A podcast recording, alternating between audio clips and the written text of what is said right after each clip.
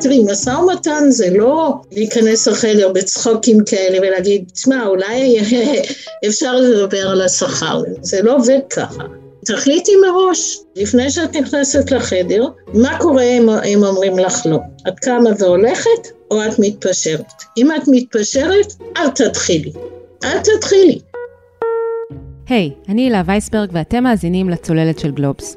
הדוברת ששמעתם עכשיו היא מקסין פסברג, עד לפני שנה, מנכ"לית אינטל וסגנית נשיא אינטל העולמית. לכבוד יום האישה הבינלאומי שחל השבוע, נפגשתי עם מקסין לשיחת זום ושאלתי אותה לגבי משהו שכולנו יודעים שקיים, אבל כשרואים אותו במספרים, הוא בכל זאת מצליח להפתיע. בעיקר להרגיז. פערי שכר. לא סתם פערי שכר, אלא פערי שכר בין נשים לגברים בתפקידים מקבילים. ולא סתם תפקידים מקבילים, אלא הבכירים ביותר במשק. מנכלית מול מנכ"ל, סמנכלית מול סמנכ"ל, וכן הלאה. זה הולך ככה. מנכלית מרוויחה עשרים ושישה אחוז פחות ממנכ"ל. השכר שלה הוא יותר מ-אחד נקודה תשע מיליון שקל בשנה. כמובן, שכר שכולנו יכולים רק לחלום עליו. ועדיין, השכר שלו, בממוצע, הרבה יותר גבוה. שתיים נקודה שש מיליון שקל בשנה. סמנכלית מרוויחה עשרים ושלושה אחוז פחות מסמנכ"ל, וחשבת שנים עשר אחוז פחות מחשב. בתפקיד שמוגדר פשוט מנהל, למשל מנהל תחום רכב, המנהל מרוויח כמעט פי שניים מהמנהלת. כן כן, פי שניים. תשע מאות וארבעים אלף שקל בשנה בממוצע, מול חמש מאות אלף שקל בשנה בממוצע.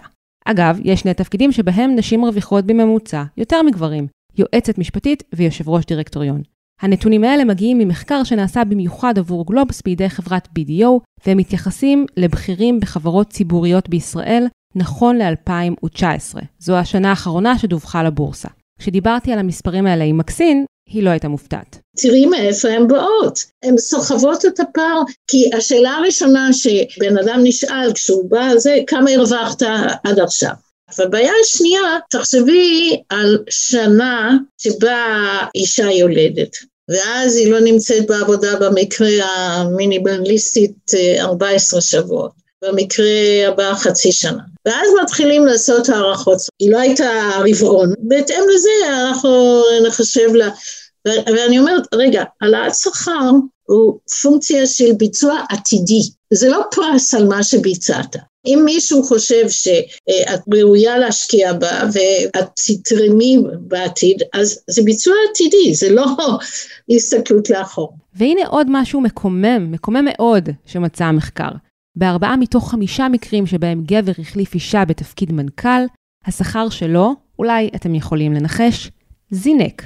וכשגבר החליף גבר בתפקיד, לא היה כמעט שום שינוי בשכר. ואחרי שהבנו שזה המצב, צריך לשאול למה זה קורה. אלה לא פערי שכר שנובעים מבחירות מקצועיות שונות, וגם לא פערי שכר שנובעים מכמות שונה של שעות עבודה. מחקרים שנעשו בעבר על גברים ונשים בתפקידים מקבילים, זיהו שבדרך כלל יש פער שכר של אחוזים בודדים, אבל מתברר שדווקא בתפקידים הכי בכירים, הפערים מתעצמים מאוד. אז איך זה מגיע לשכר כפול? ומה אפשר לעשות? על השאלות האלה ננסה לענות היום.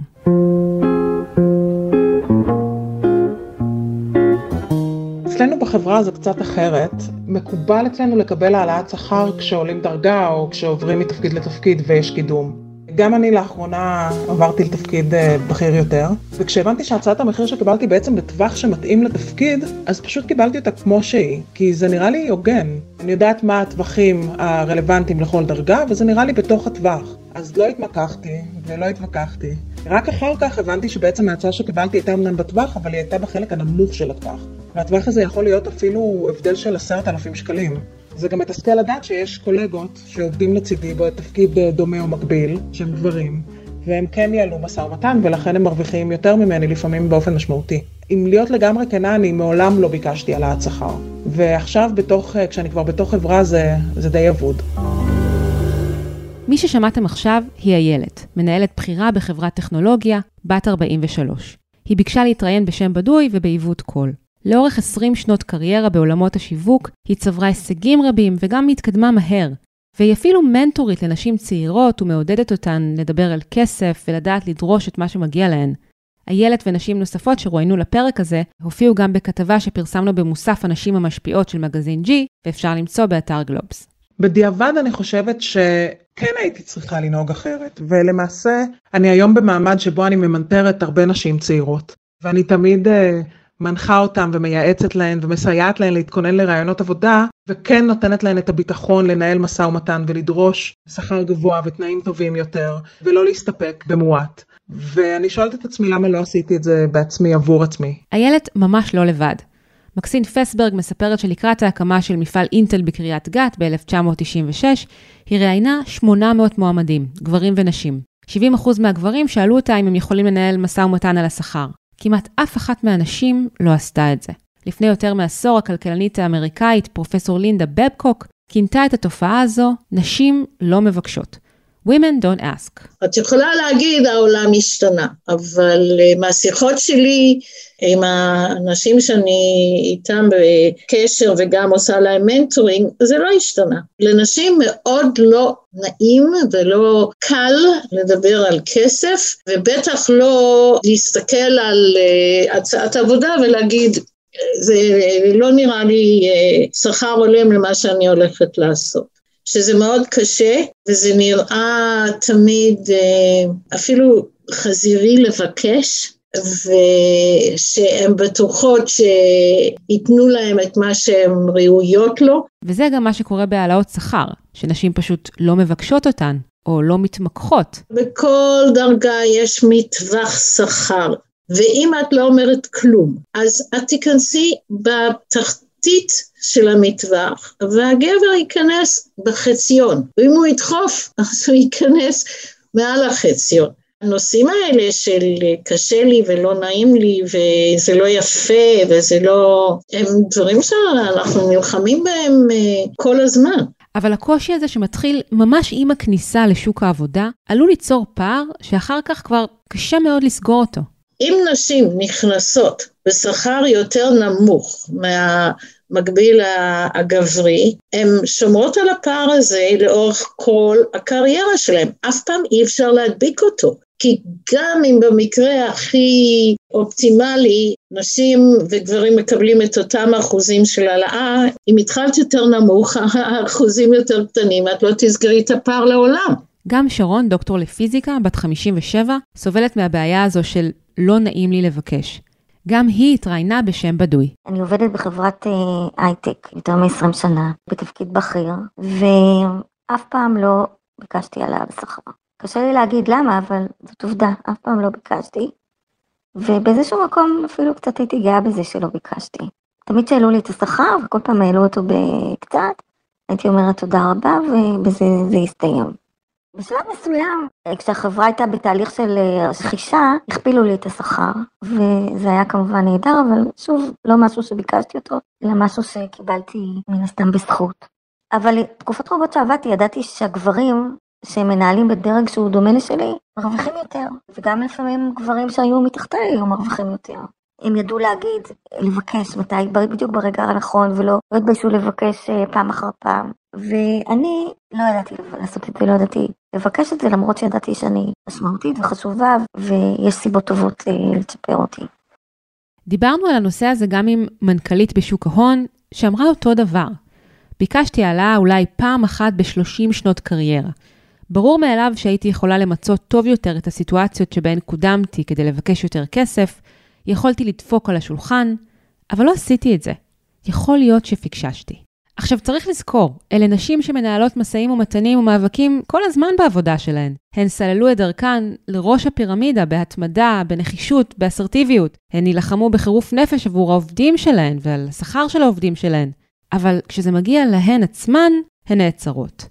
הדס אלמוג, סמנכלית משאבי אנוש בסטארט-אפים ובארגוני הייטק גלובליים, מספרת על מה שהיא רואה אצל נשים בראיונות עבודה. בשלב של ציפיות השכר, הן אומרות, אני לא פה בשביל הכסף, מעניין אותי האתגר, אני לא אתקטנן על המספר, בואי נדבר על הכסף בסוף, אני בטוחה שאני אסתדר. הן הרבה פעמים נותנות טווח עצום, זאת אומרת, מה הציפיות שכר שלך? בין עשרים ל-שלושים, בין ארבעים ל-חמישים, והן לא מבינות שמעסיקים בדרך כלל ייתנו או את הרף התחתון, או בוודאות את החציון. וזה ניכר אפילו בשפת הגוף שלהן. כשהראיון מגיע לשאלה הידועה, מה הן ציפיות השכר שלך? הן מתכווצות, הכל נהיה חלש יותר, מתחיל צחוק כזה של מבוכה, הכל נהיה יותר גבוה לפעמים, והיו המון פעמים שאני התכווצתי בחזרה, אני פשוט עצרתי את הראיון, ואני אמרתי לה, תקשיב, אנחנו עכשיו לא בראיון, אני ממש מבקשת שלא תעשי את זה, גם אם לא תקבלי פה את התפקיד, תפסיקי לעשות את זה, זה משגע אותי, שנשים מדהימות כמוך, מתחילות להתנצל, את שווה, את ראויה, יש לך ניסיון, יש לך יכולת. למה לא להגיד את המספר ההוגן שמייצג אותך?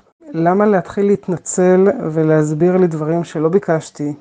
כמו יש לי סידור מלא לילדים, אמא שלי גרה לידי, יש לי צהרון, בעלי לא עובד, whatever. ומה את רואה בראיונות עם גברים? בראיונות עם גברים זה די הפוך. הדברים הם מאוד ברורים, חדים, גם די בהתחלה. הם לא שומרים את זה לסוף. הכל קמית אצלם, זאת אומרת, אם המנהל בארגון שלי רוצה שהם יתחילו מוקדם מכפי שהם תכננו יכולים, אז, אז יש לזה תג מחיר. הם אומרים בצורה מאוד ברורה, אני רוצה את התפקיד הזה, אני רוצה את החברה הזאת, זה השכר, זה הבונוס, אני טס רק ביזנס. די מדהים לגלות שאפילו שריל סנדברג, מספר שתיים בפייסבוק וכהנת העצמה עצמית לנשים, מצאת עצמה ב-אלפיים ושמונה כמעט מוותרת על משא ומתן על שכר ועל הרבה כסף. היא הייתה אז בחירה בגוגל, ומרק צוקרברג פנה עליה וביקש שתצטרף לפייסבוק. הנה מה שהיא סיפרה על הסיטואציה הזו בשנת אלפיים וחמש עשרה, בכנס שבו השתתפה של ארגון The Adelant Movement. הקטע נלקח מעמוד היוטיוב של הארגון. And when he finally offered me the job, I felt grateful. And I was ready to take it, and I was afraid if I negotiated, he wouldn't want me. כשמרק סוף סוף הציע לי את המשרה, הרגשתי הוקרת תודה. חששתי שאם אתמקח, אהרוס את העסקה. And my husband and my brother-in-law looked at me and said, you know, expletive, Sheryl. Why are you about to take this job and make half of what any man would make? There is no man in the world who takes a job at that level and doesn't negotiate. ואז הגיס שלי אמר לי, שריל, באמת, למה שתרוויחי פחות מכל גבר שהיה לוקח את המשרה הזו? הוא התכוון לכך שאף גבר לא היה מקבל את ההצעה הזו מבלי להתמקח.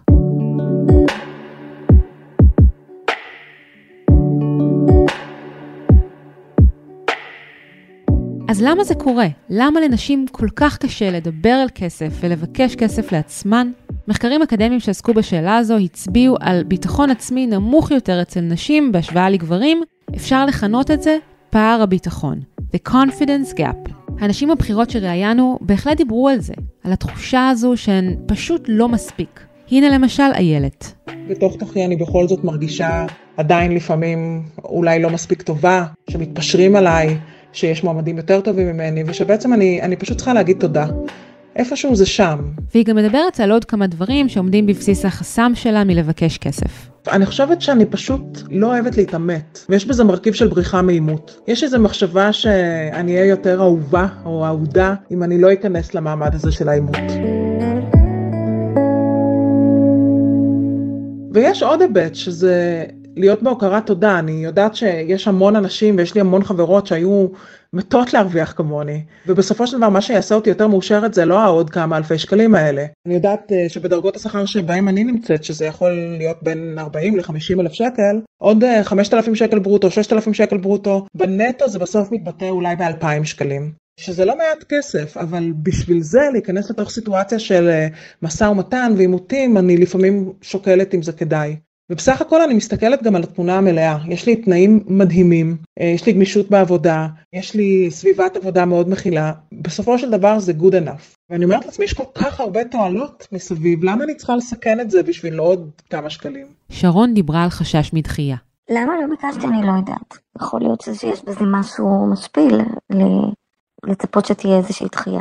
בגלל שאני תפקיד בכיר ואני מכירה את רמות השכר בחברה, בין גברים ונשים, אני יכולה להגיד שהבעיה המרכזית מתחילה בזה שהנשים לא יודעות לבקש בהתחלה. הן תמיד מעריכות את עצמן ופשוט שכר יותר נמוך. כאשר גברים באים ותמיד מבקשים שכר יותר גבוה. וכשהן מתחילות נמוך, קשה להם לאורך השנים להשוות את השכר לגברים, ולכן הן תמיד נמצאות כמה רמות מתחת. מצד שני, מבחינת הכישורים, יש נשים מדהימות, והן הרבה פעמים מתקדמות הרבה יותר מאשר הגברים, אבל עדיין השכר שלהם באופן כללי יותר נמוך. אבל העובדה שנשים לא מבקשות היא ממש לא כל הסיפור. הדס אלמוג למשל מעידה על כך שנשים צעירות יותר, בנות עשרים שלושים, כבר ממש מרגישות בנוח לבקש כסף לעצמן, ובקושי רואים הבדלים בינן לבין הגברים בתחום הזה. אבל זה לא רק זה. יש גם נשים אחרות, לאו דווקא מאוד צעירות, בתפקידים בכירים, שבהחלט מנהלות מסע ומתן על שכר. ולא סתם, הן גם עושות סקר שוק, הן יודעות כמה הקולגה הגבר מרוויח, ועדיין הן מספרות, השכר שלהן נתקע הרבה יותר נמוך ממנו. הן פשוט לא מצליחות להבקיע במסע ומתן. מחקר מ-אלפיים שמונה עשרה שסקר ארבעת אלפים ושש מאות עובדים אוסטרלים, מצא בדיוק את זה. נשים וגברים ביקשו העלאה במידה שווה, אבל נשים קיבלו העלאה חמישה עשר אחוז מהזמן, ואילו גברים עשרים אחוז מהזמן. ולפעמים בסיטואציה כזו של לבקש שכר שווה, נשים גם ספגות תגובות שאף גבר לא יספוג. תגובות מסוג, מי את חושבת שאת? ואולי זו הסיבה שחלק מהן מקבלות גם פחות. ובכל מקרה, למקרים האלה פשוט צריך לקרוא בשמם, אפליה מגדרית. גם מקסין פסברג הייתה לפני כמה שנים בסיטואציה שבה הצעת השכר שבה נקבה עוררה הרמת גבות. זה קרה ב-אלפיים שבע עשרה. אני התכוונתי לצאת לפנסיה אחרי שלושים וארבע שנים באינטל. ואני הרגשתי שזהו, מיציתי את מה שאני יודעת לעשות. ואז אינטל רכשה את מובילאיי, וה-סי אי או פנה אליי ואמר תשמעי, שבעים עד שמונים אחוז מהרכישות בעולם, לא באינטל, בעולם, הם כישלון מושלם, הם פשוט נכשלים. ואני לא יכול להרשות לעצמי שהרכישה הזאת של חמישה עשר מיליארד דולר תיכשל. ולכן אני צריך שאת תבואי, ותהיי בתפקיד, וכשנתתי לו את המחיר, אז קצת הרימו גבה, והוא אמר, בסדר, זה מה שהיא רוצה, זה שווה. וקיבלת? כן. למקסין זה הצליח, אבל זה לא עובד לכולן.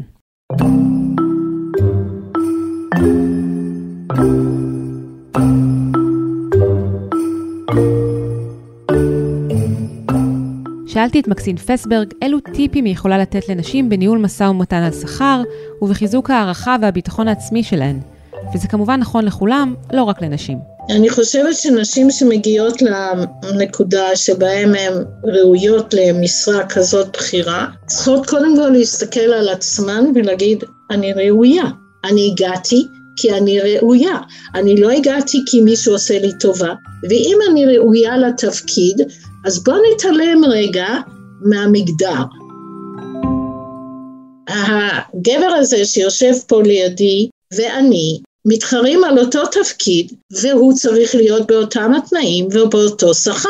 ולכן אני אבקש את מה שאני חושבת שמגיע לי, אני מציעה לא להגזים, ולא ללכת על ההנחה, שאם תבקשי גבוה את יכולה להתפשר על הנמוך. תבחי על מה שבאמת את חושבת שהוא שכר הולם והגון, ושאת יודעת שאת הולכת להשקיע את נשמתך תמורת המשרה הזאת, ויש לה גם טיפים מאוד מאוד קונקרטיים. תראי, משא ומתן זה לא להיכנס לחדר בצחוקים כאלה ולהגיד, תשמע, אולי אפשר לדבר על השכר, זה לא עובד ככה. תחליטי מראש, לפני שאת נכנסת לחדר, מה קורה אם אומרים לך לא? את קמה והולכת או את מתפשרת? אם את מתפשרת, אל תתחילי. אל תתחילי. מקסין מסכימה עם האמירה של הכלכלנית פרופסור בבקוק, שנשים לא מבקשות. לא רק כסף, אלא אפילו משהו שלכאורה יותר קל לדבר עליו. קידום. היא מספרת על מנטורינג שעשתה לנשים שהיו במסלול קידום לתפקידי סגניות נשיא באינטל. אני זוכרת שיחה עם אישה שאמרה לי, אם אני אהיה מספיק טובה, אני לא אצטרך לבקש את הקידום. יבואו אליי ויתנו לי. ואני אמרתי לה, תגידי, איפה את חיה? הגברים שמסביבך עושים לובים, הם הולכים, מייצרים לעצמם קבוצות תמיכה, ודואגים שבמקומות שיש השפעה, את מי מגישים לסגן נשיא, השם שלהם יעלה. אם את לא תעשי את זה, ואת תרחקי כי את טובה, יכול להיות שתרחקי הרבה זמן. והיא אומרת עוד משהו לגבי הנטייה הזו, לא לבקש, אגב חוסר ביטחון. מה שעומד מאחוריה הרבה פעמים, הוא חשש מכישלון. אבל כישלון הוא חלק מהחיים. בלי כישלון גם אי אפשר להצליח. וסליחה לקלישה. וצריך לדעת גם לסבול כישלונות. וכישלון זה משהו שמשום מה גברים יותר מוכנים לסבול מנשים. אז מה אישה עושה עם התחושות האלה שאולי היא לא מספיק, לא מספיק טובה? מה עושים עם זה? יש המון תוכניות מנטורינג, ואני חושבת שזה מאוד עוזר. ראיתי במהלך השנים נשים שמקבלות מנטורינג ממקום בטוח, מצליחות להתגבר על הרבה מהפערים האלה, ודרך אגב, מנטור זה לא חייב להיות אישה. כל המנטורינג שלי היו גברים. אני מודה שמאלכס קורנהאוזר, שהיה גם המנהל שלי, למדתי הרבה. עכשיו, זה לא רצוי שהמנטור יהיה המנהל, כי המנטורינג צריך באמת להיות במקום בטוח, זה צריך להיות נטול שיפוט. תמצאי לך מנטור, מנטורית. ומה עם איילת? היא אומרת שבדיעבד היא הייתה צריכה לנהוג אחרת כשקיבלה את הצעת השכר ההיא עם הקידום, והיא מקווה שתצליח לעשות את זה יותר טוב בעתיד. כשהייתי מנהלת למשל של עובדים אחרים, אז בהחלט עשיתי את זה עבורם, אבל עבור עצמי לא עשיתי את זה. וכן, אני מצטערת על זה. אני רוצה להאמין שבפעם הבאה שאני אהיה במעמד הזה, אני גם אזכר בשיחה הזו, ואני גם איישם את העצות שאני נותנת לאחרים, ואני כן ארגיש גם את הביטחון וגם את הרצון לנהל את המשא ומתן הזה. בסופו של דבר, מי שמשלמת את המחיר זו אני. והכיס שלי, אני לא חושבת שהמעסיק תוהה מה היה קורה אילו הוא היה משלם לי יותר כסף, אבל אני כן נשארת עם השאלה מה היה קורה אילו הייתי מנהלת משא ומתן. עד כאן עוד פרק של הצוללת. אתם יכולים למצוא אותנו באתר גלובס, בספוטיפיי או בכל מקום שבו אתם מאזינים לפודקאסטים, ונשמח אם תדרגו אותנו גבוה באפל פודקאסט. אתם מוזמנים, כמו תמיד, לשלוח את הפרק לחבר או חברה שמתלבטים אם ואיך לבקש תוספת שכר. ולפני שניפרד, אם פספסתם, השבוע אורי פסובסקי אירח כאן את כתב שוק ההון של גלובס, רועי קצירי, שסיפר לנו על מלחמת הביטקוין הגדולה. וגם את אלה לוי ויינרייב, כתבת האוצר, שעימה הוא שוחח על השאלה שמעסיקה לא מעט ישראלים, מה יהיה עם החל"ת. תודה לעורך שלנו רון טוביה, וגם לאורי פסובסקי ושלומית רביד, מצוות הצוללת. אני אילה וייסברג, ניפגש בפעם הבאה. ביי ביי.